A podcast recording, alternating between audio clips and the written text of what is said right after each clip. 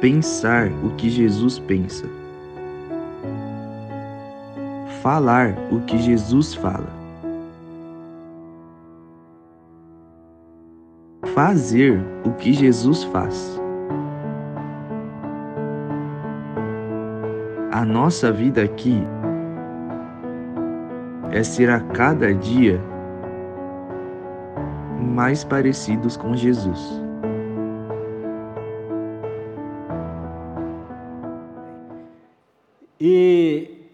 Eu falei, é, de fato, a gente está vivendo um, um momento muito complicado na nossa, na nossa história, né, de forma geral. E todos nós temos as nossas situações, as nossas lutas, as nossas demandas pessoais. Por que, que isso é assim? Veja, pelo fato de nós estarmos caminhando ainda em um mundo que está num processo de redenção, é que a gente ainda lida com essas circunstâncias. É que a gente ainda lida com essas realidades que se interpõem ao que Deus está nos oferecendo em Cristo Jesus. O maligno, ele ainda exerce o seu poder. Eu tenho falado isso muitas vezes aqui, preste atenção. Satanás, no que diz respeito a quem serve a Jesus, a quem anda com Jesus, a quem é discípulo de Jesus, ele não tem mais nenhum nenhuma autoridade sobre a nossa vida. Ele tem autoridade sobre a vida daquelas pessoas que estão fora do reino. Mas Satanás tem poder, tem algum poder. Ele não tem todo o poder, mas ele tem ainda algum poder. E esse poder que ele tem, ele exerce, ele tenta exercer contra as nossas vidas. Então o maligno ainda exerce o seu poder. Ele faz isso por conta de uma sociedade que segue insistentemente num caminho que é contrário àquele que é o da revelação dado a nós por Deus através da Sua palavra. E aí o resultado disso, segundo a palavra de Deus, é que, como discípulos de Jesus, nós vamos ser odiados por esse sistema que nos cerca, esse sistema maligno, o que Jesus chamou de mundo, assim como ele mesmo foi odiado. Então, uma das coisas que nós precisamos entender no que diz respeito a sermos seguidores de Jesus e irmos nos tornando cada vez mais parecidos com Jesus é que nós vamos ter, por um lado, um intenso confronto com o diabo, porque ele odeia quem quer se parecer com Jesus, e por outro lado, nós vamos ter que lidar com uma estrutura, uma sociedade que é contrária àquilo que Jesus deseja, àquilo que Jesus quer. Isso é uma realidade, ok? Veja, Jesus, ele diz em João capítulo 15, versos 18 e 19, eu quero mostrar algumas, alguns textos bíblicos para a gente que apontam essa realidade de nós estarmos inseridos dentro desse sistema que se opõe ao reino de Deus que chegou. Jesus diz assim: Se o mundo vos odeia, sabei que antes de vós odiou a mim. Se fosseis do mundo, ele vos amaria, como se pertencesseis a ele. Entretanto, não sois propriedade do mundo, mas eu vos escolhi e vos libertei do mundo, por essa razão o mundo vos odeia. Veja, isso são palavras de Jesus. É, é, é, é, muito estranho nós sermos seguidores de Jesus e nós queremos que o mundo nos ame, que o mundo nos aprove. Jesus está dizendo, ele não vai fazer isso. Ele me detesta. O, o mundo que eu estou falando aqui é o sistema, ok? E ele também vai detestar vocês.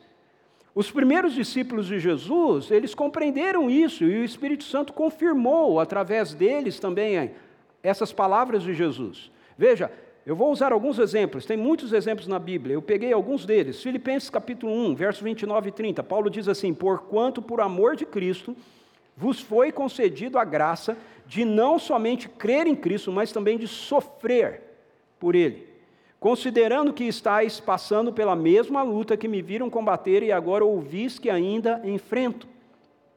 Paulo diz a Timóteo, em 2 Timóteo 3,12, de fato, todas as pessoas que almejam viver piedosamente em Cristo Jesus serão perseguidas. Tiago concorda com isso, quando em Tiago 1,12 ele diz: Feliz a pessoa que persevera na provação, porquanto após ter sido aprovada, receberá o prêmio da coroa da vida que Jesus prometeu aos que o amam. E o apóstolo Pedro diz assim: Ora, quem vos fará mal se sois zelosos do bem?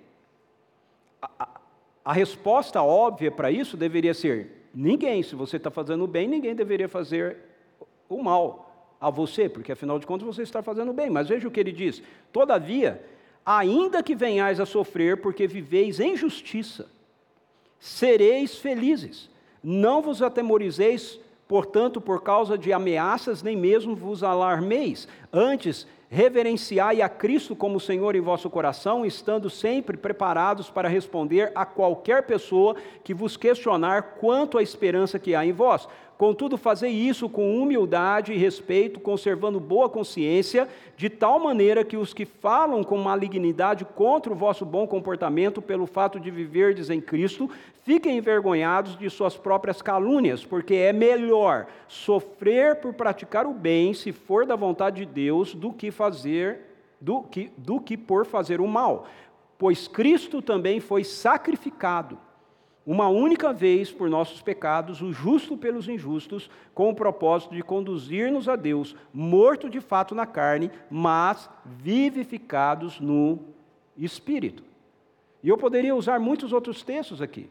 Ou seja, na nossa jornada do discipulado, há momentos, há períodos, há estações que as tensões, que as lutas, que as provações, elas vão se tornar mais intensas. Por que, que eu digo mais intensas? Porque, na verdade, todos os dias nós temos lutas, todos os dias. Jesus diz assim: basta cada dia o seu próprio mal. Sabe, antes eu li aquele texto de Paulo, aquele texto da armadura, Efésios né, 6, Paulo fala assim: revise toda a armadura de Deus para poder resistir diz, ao diabo no dia mal. Aí eu falo, bom, tem dias maus, né? Mas aí um dia eu, eu lendo esse texto e pensei, pô, tem dias maus. Aí o Espírito Santo falou, mas Jesus disse, basta cada dia o seu próprio mal. Ou seja, todos os dias são maus, ok? você tem que lidar com realidades todos os dias. Por isso você tem que estar sempre revestida da armadura de Deus. A armadura de Deus nada mais é do que a aplicação da realidade do Evangelho na nossa vida. Aqui eu preciso fazer um parênteses, ok? Porque eu quero deixar claro algo muito importante para a gente. Há algumas dificuldades que nós experimentamos por conta da nossa insensatez, por conta da nossa desobediência ao Senhor. Então não vamos misturar as coisas, ok? Não é sempre que nós estamos enfrentando alguma dificuldade, alguma provação, que é resultado de nós sermos seguidores de Jesus. Às vezes, algumas provações, algumas dificuldades que nós enfrentamos, ainda que como seguidores de Jesus, é causado pela nossa insensatez. É causada por causa das, da, da, nossa, da nossa postura, que foi uma postura contrária àquela que Jesus diz que a gente deve ter. Ok? Então é fruto muitas vezes, algumas lutas, algumas dificuldades que nós temos, é luta que nós estamos travando por causa da nossa insensatez, por causa da nossa desobediência, desobediência ao Senhor. Nem toda dificuldade em nossas vidas é resultado de provações, mas muitos são resultados da dureza mesmo do nosso coração, de Deus dizer não é para fazer assim e a gente insistir em querer fazer do jeito que Ele está dizendo que não é para fazer. Dito isto, como é que discípulos se tornam mais parecidos com Jesus diante das provações que sobrevêm na nossa vida, no nosso dia a dia. Aí nada melhor do que a gente usar um momento da própria vida de Jesus para a gente ver isso. Então eu quero convidar você a abrir sua Bíblia nesse texto aí, Mateus capítulo 26. Nós vamos ver os versos 36 a 46. Versos 36 a 46, ok? Eu vou, eu vou indo para o texto à medida que eu for avançando aqui. Esse texto é um texto que conta para a gente aquele momento que Jesus, antes de ser preso, vai para o Getsemane, vai para o jardim do Getsemane com os seus seguidores, ele vai orar ali, se preparando para aquilo que ele iria enfrentar, ou seja, se preparando para a cruz. Então, a partir desse texto aqui, eu vou fazer também um diálogo entre ele e os textos paralelos, ok? Marcos e Lucas nos ajudam com alguns detalhes que não estão aqui no texto de Mateus, para que a gente possa entender como discípulos de Jesus, vivendo e lidando com a realidade das provações na nossa vida, no nosso dia a dia, a gente pode ir se tornando cada vez mais parecido com Ele. Então, a primeira, a primeira coisa que eu quero destacar aqui, o primeiro ensino que eu quero destacar, é que nós precisamos lidar com as provações em uma cultura de oração.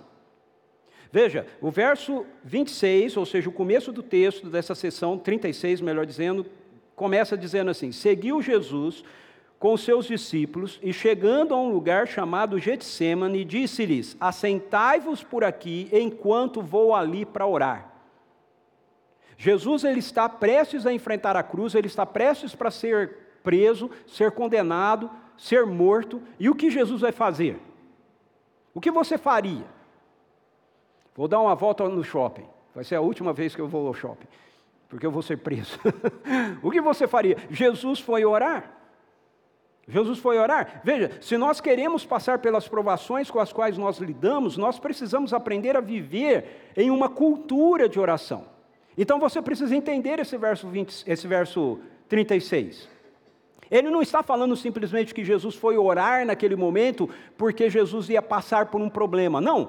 O que ele está nos mostrando é que essa era a cultura de Jesus, essa era a vida de Jesus. Jesus não, ele não foi apenas orar nesse momento, essa era a sua prática. E aí eu quero usar aqui o texto de Lucas para mostrar isso para você. Veja, Lucas 39 diz assim: E retirando-se, seguiu como de costume. Como de costume, para o Monte das Oliveiras e os discípulos o acompanharam. Muitas vezes, quando a gente pensa nessa palavra Getsemane, ou quando a gente usa essa palavra Getsemane, ela é vista e apontada sempre dentro desse, desse universo de conflito que Jesus vive naquele momento. Pode olhar as músicas que a gente tem sobre Getsemane e tudo mais, é sempre apontando esse momento. Mas veja, o Getsemane é um jardim que era um refúgio de oração de Jesus. Quando Jesus estava na região ali de Jerusalém, ele sempre se retirava para o Getsemane. Ele ia para lá, como era do seu costume, para ficar sozinho, para estar apenas ele e os seus discípulos, às vezes sem os discípulos, para que ele pudesse orar. Então o Getsemane é visto muitas vezes por essa cena final aqui, e que está sendo descrito para nós nesse texto, mas ele é muito mais provável esse lugar de oração esse lugar de refúgio de Jesus.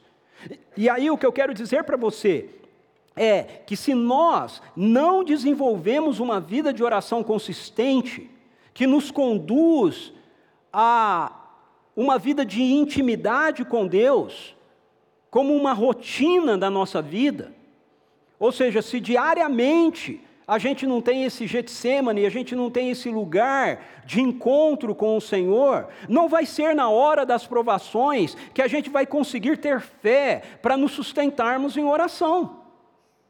Não vai ser. Nós precisamos entender isso. É somente conhecendo o caráter de Deus é que nós teremos o poder necessário para atravessarmos as provações para atravessarmos esses momentos de dias maus, de trevas, de ataques que chegam contra a nossa vida. Por quê? Porque nós estaremos sustentados no Senhor e não nas nossas emoções. Veja, muitas vezes nós caímos, nós despencamos, nós entramos num estado de ansiedade, nós entramos num estado de depressão, nós entramos num estado de desespero quando nós estamos lidando com um momento de provação, porque na verdade nós não temos esse ambiente que nos leva ao coração do Pai, que nos leva a conhecer o seu caráter, conhecê-lo intimamente. E aí, nessas horas, o que acontece? Você está tendo. No, a, Toda vez que a gente tem uma aprovação, a gente está num contexto de batalha, entende? Você precisa entender isso. Nós vemos uma batalha o tempo todo, mas quando nós estamos num contexto de provação, nós estamos sentindo o ataque do inimigo. E aí, nessa hora, se nós não temos essa consciência de, do caráter do Pai, não, não aqui, entende? Aqui, no nosso espírito, essa comunhão com Ele, o que vai acontecer é que nós vamos tentar orar, nós vamos tentar ter fé, mas nós vamos ser levados pelas nossas emoções. Você não vai sentir que você está forte, você não vai sentir que você está convicto, você vai, você vai se deixar levar por aquilo que o seu coração está sentindo e não pela verdade de Deus revelada a você. Tem um texto muito interessante sobre isso, 1 João capítulo 3. Esse texto é muito interessante. Veja o que João diz sobre isso. Desta forma, saberemos que somos da verdade e acalmaremos o nosso coração na presença dele. Como? Pois se o coração nos condena, o coração na Bíblia é usado para falar a respeito do centro das nossas emoções, ok? Se o coração nos, nos condena, ou seja, se as nossas emoções nos condenam, Deus é maior que o nosso coração. Deus é maior do que as nossas emoções. Ele ministrou isso aqui o tempo todo hoje na adoração. Ele é conhecedor de tudo. Portanto, amado, se o nosso coração não nos condena, ou seja, aqueles momentos que a gente está up, né? A gente está sentindo forte, a gente está se sentindo íntimo, a gente está convicto nas nossas emoções porque a gente está orando, está lendo as Escrituras, o nosso coração não nos condena, nós temos coragem diante de Deus, nós nos sentimos corajosos diante dele. E recebemos dele tudo o que rogamos, porque obedecemos aos seus mandamentos e fazemos o que lhe agrada. Agora, Preste atenção no que João está dizendo. João está dizendo: não dependa apenas desses momentos que o seu coração não te condena. Tem momentos que o seu coração vai te condenar. Agora, quando o coração te condenar, dependa dele. Deus é maior do que o seu coração. Ele é maior do que o seu coração. Você pode dizer, ah, eu estou me sentindo pecador, eu, estou, eu errei aqui, eu fiz isso, eu fiz aquilo, entende? Mas, apesar de eu estar sentindo assim, Deus é maior do que aquilo que eu estou sentindo. Eu estou sentindo medo. Não adianta a gente fingir que não está sentindo medo quando a gente está sentindo medo. Não adianta. O que você tem que fazer é, é, é, saber, apesar do medo, Deus é maior do que o meu medo. Ele é maior do que o que eu estou sentindo. Ele é maior do que o meu coração. Agora, o que nós temos que entender com relação a isso é que isso não vai vir para você se você não tiver um Getsemane, se você não tiver esse lugar contínuo, diário, na presença dEle onde ele vai se revelando cada vez mais para você, onde o caráter dele vai se mostrando cada vez mais para você. Jesus conhece o Pai, ele conhece o caráter do Pai, e isso nos leva então para, segunda, para a segunda perspectiva aqui, é que nós temos que lidar com as provações em uma cultura de relacionamentos. Veja, por Jesus conhecer o caráter do Pai, e ele fazer parte né, da própria vida do Pai, ele sabe que nós não somos, não fomos criados para sermos indivíduos. Nós somos pessoas e pessoas elas se identificam na sua na sua essência a partir do outro e não a partir de si mesma. O homem é homem por causa que tem a mulher, ok? E a mulher é mulher porque tem um homem. Ou seja, a pessoa é identificada a partir do outro e não a partir do seu próprio ser. A trindade é identificada assim, é uma comunidade relacional de três pessoas, o Pai, o Filho e o Espírito Santo. E Jesus e os seres humanos foram criados para participar disso, e Jesus sabe disso. Então o que a gente vê? Veja os versos 37 e 38. Jesus vai para esse lugar de oração, ele vai buscar a face do pai, como era do seu costume, mas o texto diz assim: levou consigo a Pedro e aos dois filhos de Zebedeu, e começando a entristecer-se, ficou profundamente angustiado, então compartilhou com eles, dizendo: A minha alma, veja isso, gente, é Jesus, ok? A minha alma está sofrendo dor extrema, uma tristeza mortal permanecei aqui e vigiai, junto a mim. Junto a mim. A nossa cultura quer nos isolar. A nossa cultura quer fazer com que a gente fique sozinho. lide com os nossos dramas, lide com as nossas dores sozinhos. Nós vivemos em uma cultura que insiste em querer que mascaremos os nossos medos, as nossas dores, as nossas crises, as nossas limitações, que finjamos que nós somos fortes, quando na verdade nós estamos fracos. Há uma palavra do Senhor do Antigo Testamento, está vindo agora na minha cabeça, podia ter colocado aqui, aonde Deus diz assim, através de um profeta: diga ao fraco, sou forte. Veja, ele não diz assim, diga que você não é fraco. Ele diz: diga o fraco, sou forte. Não negue a sua fraqueza. Encontre a sua força no Senhor. A nossa cultura quer que nós escondamos as nossas limitações, quer que nós finjamos que somos fortes, que não nos abramos para os outros, que não nos deixemos ver pelo outro na nossa fragilidade. Agora perceba como a atitude de Jesus é diferente. Jesus é autêntico. Jesus não se esconde. Veja, ele é o eterno Filho de Deus. Esses homens andaram com ele, viram, viram Jesus fazendo coisas extraordinárias. Eu imagino que eles nunca viram Jesus com medo até aquele momento. Jesus tem uma tempestade, ele está dormindo dentro do barco. Tem outra tempestade, ele vem andando sobre o mar. ok? Eles nunca devem ter visto Jesus com medo. Agora, Jesus está vivendo um momento onde há uma luta na sua alma em relação àquilo que ele vai passar. E o pensamento dele é: não, os meus discípulos estão aqui, eu preciso, não posso deixá-los ver, me verem nesse estado. Eu preciso manter a minha performance. Não. Ele é autêntico. Ele não se esconde. Por quê? Porque Jesus entende o valor da comunhão, ele entende o valor dos relacionamentos, ele entende o valor da comunidade. Por quê? Já falei, porque ele vem disso. Isso é Deus. Deus é uma comunidade relacional de três pessoas: o Pai, o Filho e o Espírito Santo. Esse é o universo do céu. Esse é o universo que Jesus vive. Esse é o universo que Deus criou para que nós, seres humanos, vivêssemos uns com os outros e nele.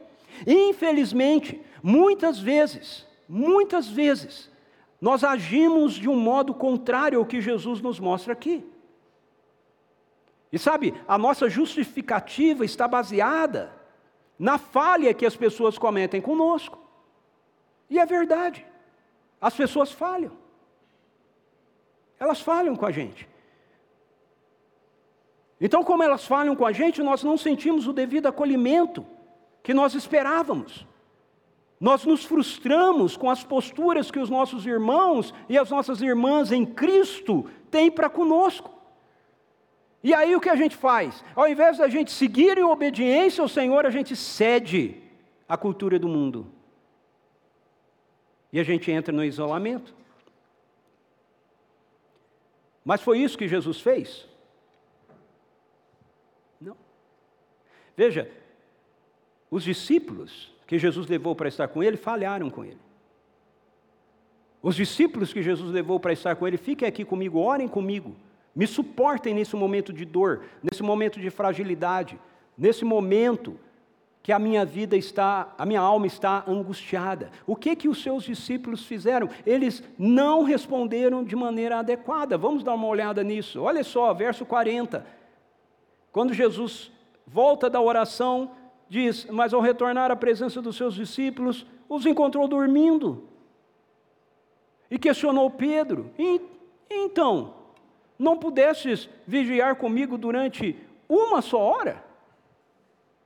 Por que, que Jesus questiona Pedro?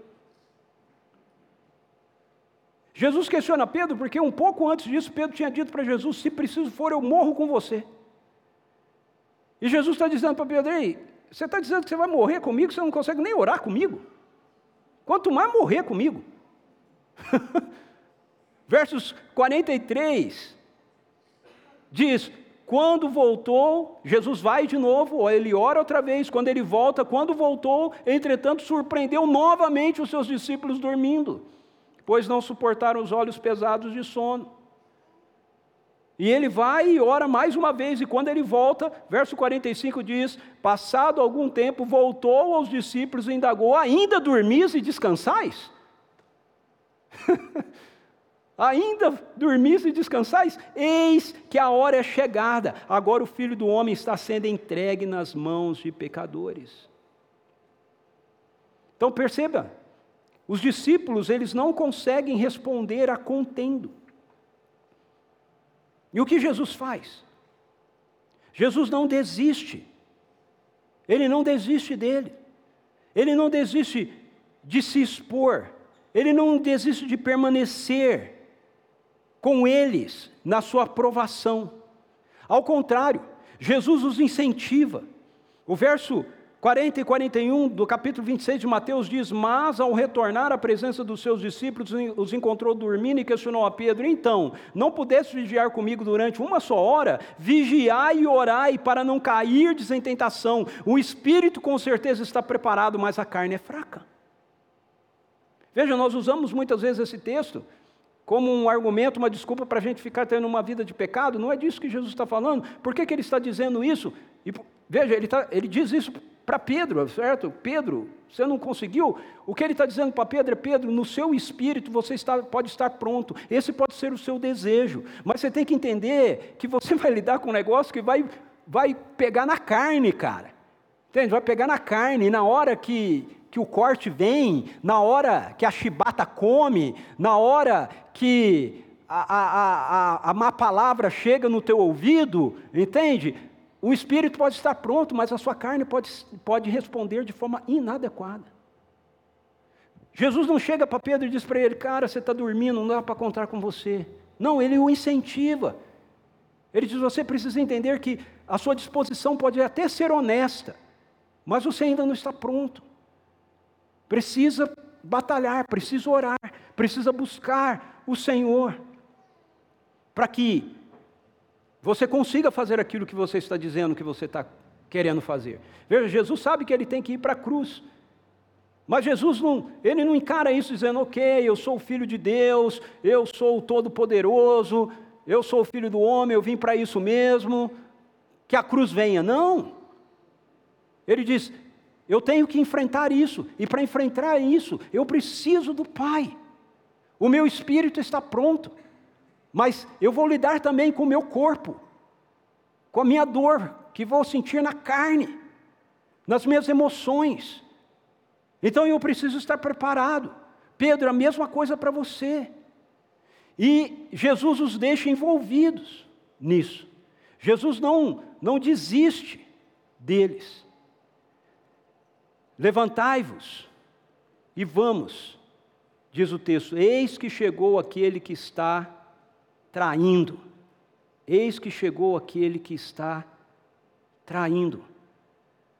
Preste atenção, Jesus não diz, eu vou. Ele diz, levantai e vamos.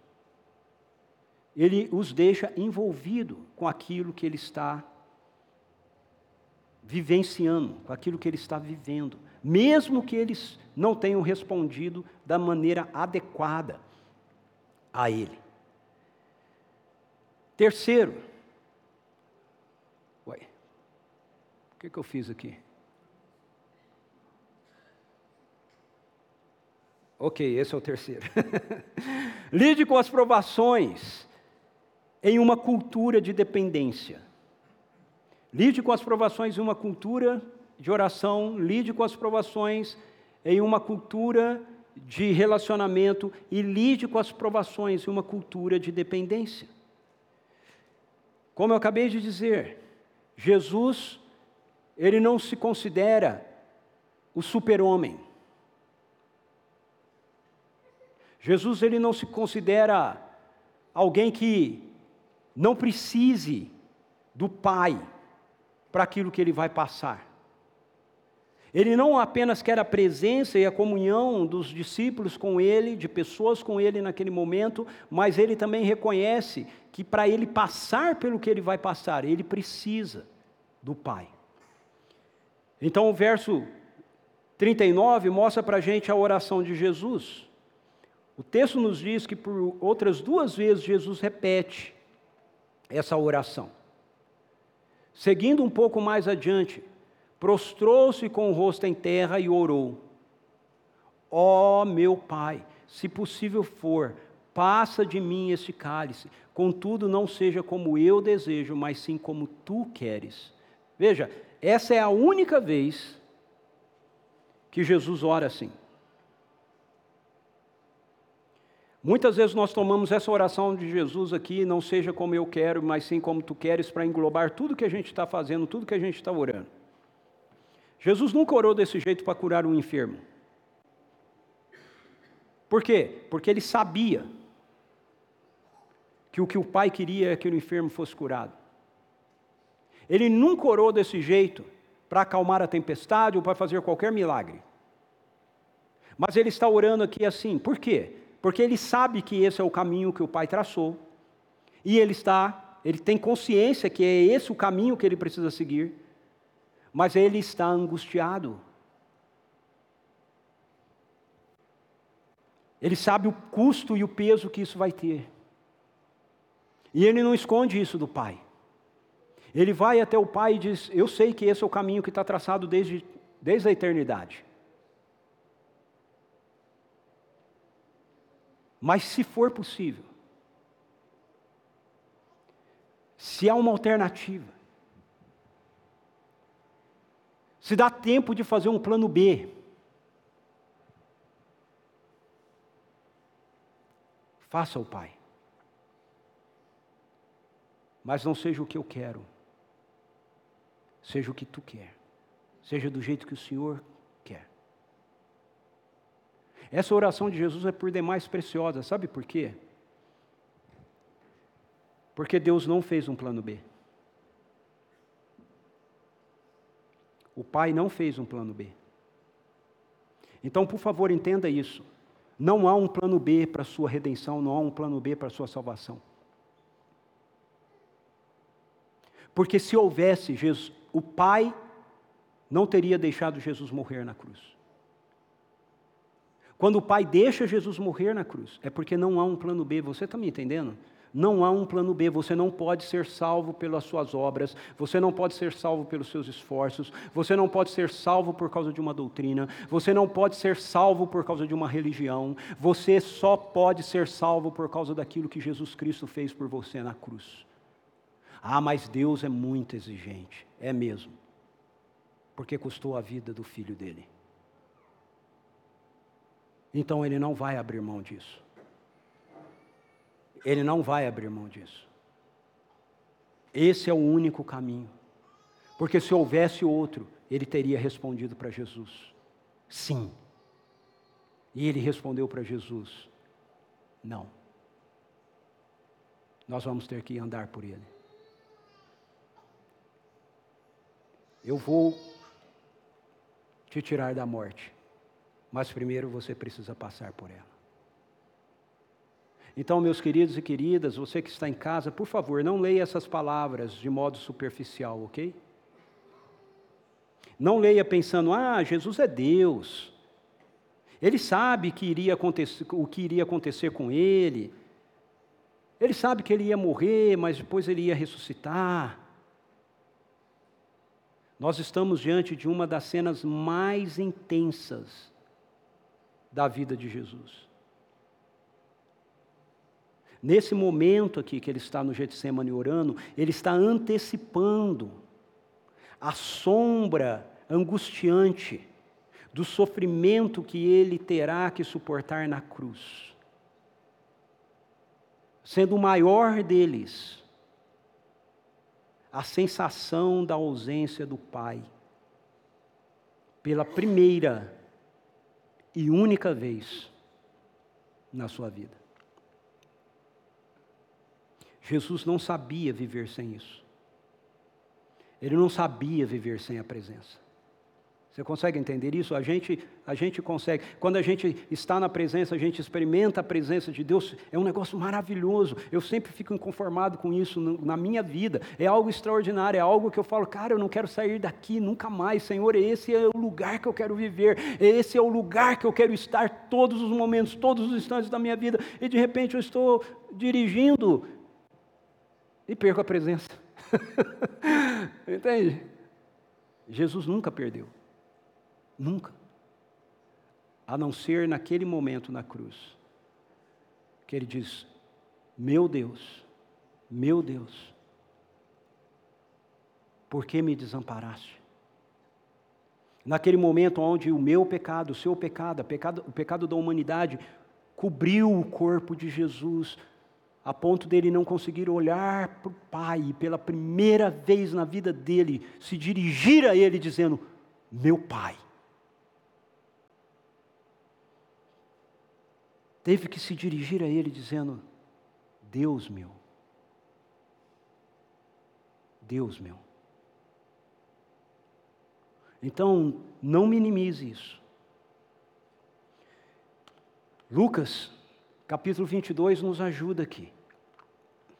Veja a narrativa que Lucas descreve desse momento. Então ele se afastou deles à distância de um tiro de pedra, ajoelhou-se e começou a orar.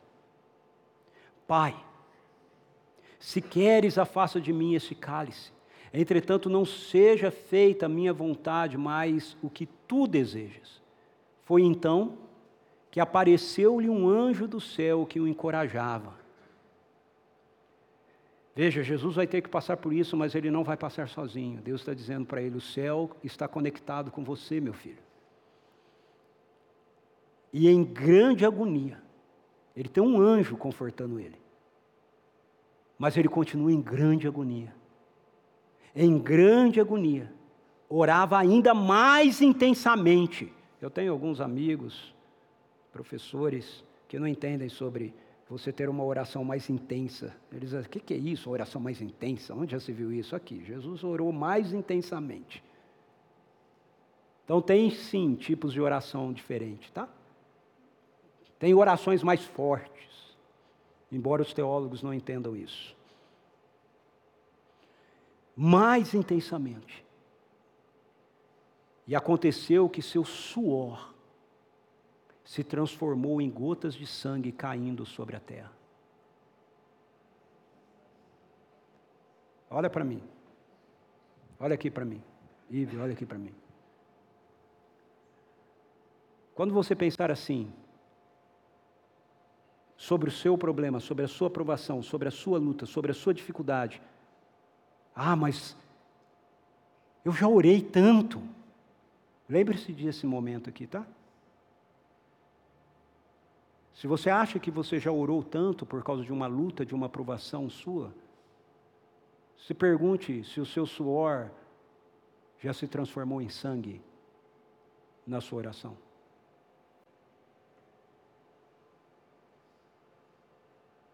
Meu querido e minha querida, com todo amor, mas nós estamos muito longe, muito longe, de realmente lutar para valer no meio das nossas provações. Muito longe. Eu estou muito longe disso. E eu garanto para você que cada um de nós aqui, você que está me ouvindo, você que vai me ouvir, também está muito longe aqui.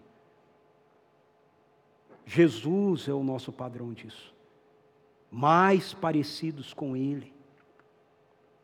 O que o maligno sempre tenta fazer quando nós estamos passando por provações é acusar a Deus. A gente não percebe, mas é isso que a gente faz muitas vezes, dizendo, não, mas eu já orei tanto, não mudou nada. Eu oro, meu casamento não muda, eu oro, as coisas do meu trabalho não mudam, eu oro e a minha vida não muda, eu oro e situações de pecado continuam, eu oro. Mas... A gente acha que a gente ora. a gente acha que a gente ora. E aí o diabo vem acusando. Está vendo? Deus não faz. Deus não te socorre. Deus não muda. Satanás sempre vai tentar nos levar a duvidar do cuidado, do amor, da bondade, do poder do Pai. É por isso que Tiago, ele nos adverte dizendo: Feliz a pessoa que persevera na aprovação. Grifa aí na sua Bíblia, circula, pinta. Essa palavra persevera nas provações. Porquanto após ter sido aprovada, veja, isso é maravilhoso, gente. Tem uns detalhes na palavra de Deus que a gente muitas vezes deixa passar batido, mas presta atenção, isso é maravilhoso. Se Deus permitir você passar por uma aprovação, é porque Ele quer te aprovar, não te reprovar. Olha o que o texto diz. Olha o que o texto diz: Feliz a pessoa que persevera na aprovação, porquanto após ter sido aprovada. Você nunca vai perseverar na aprovação e ser reprovado. Você só é reprovado se você não perseverar, se você jogar a toalha, se você desistir. Mas se você perseverar, o resultado sempre é, da parte de Deus, a aprovação. Você receberá o prêmio da coroa da vida que Deus prometeu aos que o amam. E aí Tiago faz uma advertência. Olha como ele entende que no momento da aprovação você vai receber tentação. Ele diz assim: entretanto, ninguém ao ser tentado deverá dizer: Estou sendo tentado por Deus. Ora, Deus não pode ser tentado pelo mal e a nenhuma pessoa tenta. Nós precisamos aprender a viver os contextos de provações que sobrepõem nossas vidas na presença de Deus, para que a gente não caia em tentação. A gente precisa viver esses momentos onde, não chegamos lá ainda, né, mas aonde o nosso suor possa se transformar em gotas de sangue, se dirigindo a Ele como Pai. Pai, se quiseres, passa de mim esse cálice. Pai, Pai. É assim que Jesus se dirige a Deus. Nós precisamos ter convicção de que se a aprovação não for desviada de nós, o Pai estará ao nosso lado, mesmo que não o percebamos. Ele estará ao nosso lado. Como disse Davi, movido pelo Espírito Santo, a sua vara e o seu cajado nos acompanham pelos vales de sombra e de morte. E ele coloca uma mesa na presença dos nossos adversários, ou do nosso adversário. Então, meus queridos irmãos, irmãs, amigos e amigas, você que está em casa, não se afaste de Deus. Não se afaste do Pai. Não se deixe vencer pela tristeza, pela dúvida ou pela amargura que surge no momento da provação. Nós devemos seguir a Jesus. Nós devemos ser discípulos que se tornem cada vez mais parecidos com Ele, mesmo em meio às nossas provações. É na presença do Pai que nós recebemos o conforto dos anjos. É na presença dEle que nós recebemos a força necessária para chegarmos até o fim. E eu quero concluir com esse texto de Hebreus, que é um resumo de tudo que eu falei aqui e dessa cena do Getsemane, da cruz, da ressurreição. O escritor aos Hebreus diz, portanto, também nós, considerando que estamos rodeados por uma tão grande nuvem de testemunhas, a grande nuvem de testemunhas são todos aqueles homens e mulheres que ele acabou de citar no capítulo 11, os grandes heróis da fé na Bíblia. Hoje a gente pode incluir Pedro, Paulo, Tiago, todos do Novo Testamento e outros que viveram até agora e que já partiram. Desembaracemos-nos de tudo que nos atrapalha e do pecado que nos envolve, e corramos com perseverança a corrida que nos está proposta. E aí, ele diz: olhando. E você poderia esperar o escritor aos Hebreus dizer: olhando para essa nuvem de testemunhas, olhando para esses homens e mulheres que foram fortes, que deram a vida, que romperam cadeias, venceram os inimigos. Não, ele diz, olhando para o mesmo lugar que eles olharam, olhando para a mesma pessoa para a qual eles estavam olhando, olhando para o Autor e Consumador da fé, Jesus. Jesus, o qual, por causa do júbilo que lhe fora proposto, suportou a cruz, desprezando a vergonha, assentou-se à direita do trono de Deus. E ele termina dizendo: refleti profundamente sobre aquele que suportou tamanha oposição dos pecadores contra a sua própria pessoa, para que não vos fatigueis, tampouco desanimeis, ou seja, para que não desistam no meio da provação. Sabe, eu gosto dessa parte que diz assim, que o escritor dos Hebreus diz, por causa da alegria que lhe estava proposta. Quero chamar o pessoal da música aqui, eu quero convidar você a ficar em pé. Eu quero terminar com essa ministração. Espírito Santo, vem. Por favor, Senhor, venha. Que essas palavras não fiquem nos nossos ouvidos, não fiquem nas nossas mentes. Senhor, só tu podes fazer isso. Traga-as para dentro do nosso espírito. Por causa da alegria que lhe estava proposta. Quando eu leio essa frase, eu fico pensando no que o Pai falou com Jesus no Getsemane. Porque oração não é a gente meramente falar com Deus, é a gente ter um diálogo com Ele, é Ele nos retornar, é Ele falar conosco. Eu não, eu gosto de imaginar aqui, e eu quero deixar claro para vocês que imaginação não é pecado, ok? Deus nos deu razão e nos deu imaginação, assim como Ele nos deu sentimento também. Então não é errado você ler a Bíblia com imaginação. Sua imaginação está santificada por Jesus, ok? Então, eu, quando eu leio esse texto, obviamente baseado em tudo aquilo que está nas Escrituras, né, eu imagino isso. Eu imagino que o pai, porque o texto diz que um anjo estava ao seu lado e lhe confortava. Eu imagino aquele anjo dizendo para Jesus assim: Eu estou aqui para trazer um recado do Pai.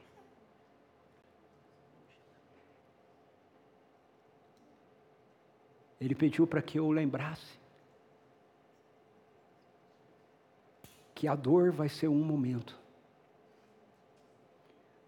mas você vai voltar para uma eternidade de alegria. Não se esqueça da alegria com a qual o Pai te ungiu. Não se esqueça da alegria que está guardada para você. E aí eu gosto de pensar que Jesus disse, se levantou e disse para os discípulos: Chegou a hora, vamos. As trevas estão vindo aí, e ela não vai me encontrar escondida, escondido. Ela vai ter que olhar nos meus olhos, e ela vai fugir de mim. Jesus disse: eu compartilho aos seus seguidores, e isso chega em você e chega em mim. Eu compartilho com vocês a minha alegria, para que a alegria de vocês seja completa. Sim, tem sido dias difíceis. Sim, tem sido ataques por tudo quanto é lado. Sim, muitas vezes parece que a gente está numa briga de torcida. Já viu briga de torcida? Sai burdoado, é tudo quanto é lado, você não sabe de onde você está levando pancada.